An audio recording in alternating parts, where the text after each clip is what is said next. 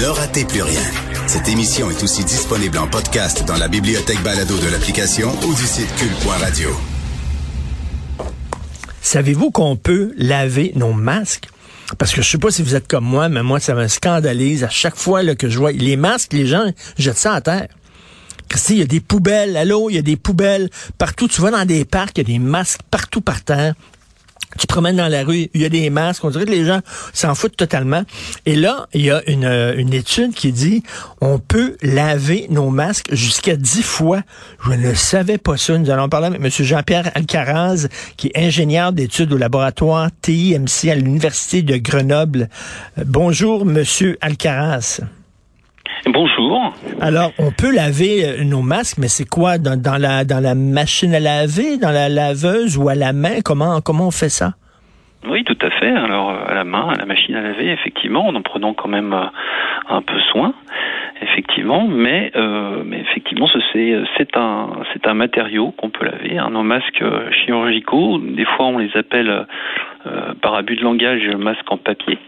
Oui. Euh, quoique c'est plus c'est plus vraiment trop utilisé, mais euh, ces, ces masques sont en, en matière plastique, en polypropylène, et nous avons démontré dans effectivement dans cette publication qu'on pouvait les laver euh, jusqu'à dix fois euh, sans perdre d'efficacité, de respirabilité ou de, euh, de qualité de filtration. Mais ça, c'est c'est pas seulement les masques, les fameux masques N95 utilisés par les professionnels. là. On parle de masques qu'on peut acheter là, en épicerie, en pharmacie. Là.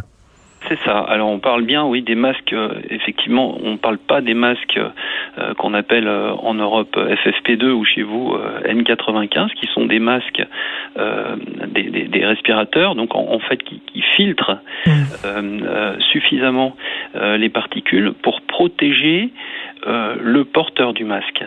Avec les types de masques chirurgicaux qu'on porte en population générale et également dans, dans, dans les hôpitaux, eh bien, euh, ce type de masque-là protège l'environnement, c'est-à-dire les émissions euh, de particules euh, que vont émettre le porteur du masque.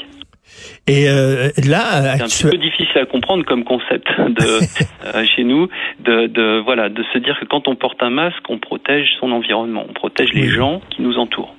Et, là, actuellement, on nous demande de changer de masque quoi? Une fois par jour. Une fois que l'on on, prend un masque pour une journée, on le jette et le lendemain, on prend un nouveau masque. C'est ce qu'on nous demande actuellement.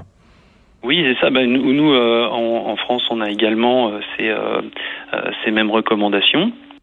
Même si on a effectivement augmenté euh, la, euh, le, temps euh, de, de, port, euh, parce que effectivement il y avait, euh, on était en, en pénurie euh, à l'époque. Hein. C'est des résultats qu'on a eu, euh, euh, je dirais 90% des résultats qu'on a obtenus, on les a obtenus euh, au printemps euh, 2020 lors de la première vague euh, que la France a subie, Mhm. avec un grand consortium euh, qui a été monté et qui euh, qui a fait appel à une 40, un peu plus de 40, euh, 47 équipes hospitalières, académiques ou euh, ou industrielles, et se sont rassemblées pour essayer de comprendre comment on pouvait euh, faire face à une pénurie de masques. Et euh, est-ce que c'est la même chose en France qu'ici? Je le disais d'entrée de jeu, là, ici, c'est incroyable le nombre de masques qu'on peut voir dans la rue, dans les parcs, que les gens jettent. Est-ce que c'est la même chose chez vous?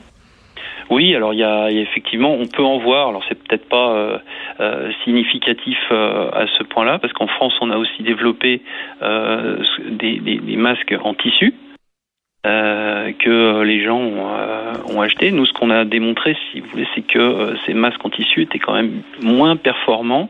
Ils filtrent à 90% euh, que des masques chirurgicaux. Et donc, on, a, on aurait tendance, grâce à cette publication, à favoriser, je dirais, le, le port de ces masques euh, chirurgicaux parce qu'ils sont euh, plus sûrs et ils protègent mieux, protègent cinq fois mieux. Voilà, ça veut dire que en gros, euh, quand on n'a pas de masque euh, pendant six minutes, on émet autant de particules qu'avec un masque chirurgical en cinq heures. Hmm. Voilà, et qu'un masque en tissu euh, une heure. Voilà, on est on est cinq fois mieux protégé, je dirais. Et donc, c'est une, euh, recherche très sérieuse, une étude sérieuse qui a été publiée dans la revue scientifique euh, Chémosphère de la part de chercheurs euh, français. Donc, on peut les laver jusqu'à 10 fois à la machine. C'est ça, oui. On a aussi étudié la possibilité de non seulement les laver, mais aussi les stériliser pour des ports qui sont collectifs. Mais là, on s'est heurté. Alors c'est aussi possible, c'est-à-dire qu'on arrive à les laver cinq fois et les stériliser cinq fois, et ils gardent leur efficacité de filtration. Donc ça, c'est intéressant parce que si vous avez euh, une, maladie quelconque dans un hôpital ou dans une entreprise, etc., si on le lave et qu'on le stérilise, eh bien, il peut être porté par une autre personne. Par une autre personne. oui, mais ça, du coup, c'était c'était potentiellement très très intéressant, euh, mais les autorités euh, sanitaires n'ont pas jugé euh, utile de nous autoriser à faire une étude. de faire une étude en vie réelle de lavage port, lavage port, etc. en cycle pour pouvoir tester cette possibilité en vie réelle et le recommander.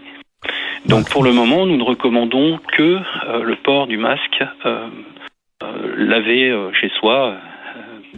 Bon ben, chacun pour la population générale en tout cas. Une excellente nouvelle pour l'environnement et aussi pour les finances des gens parce que quand même on dépense beaucoup d'argent pour ces masques-là. Merci beaucoup, Monsieur Alcaraz. Merci.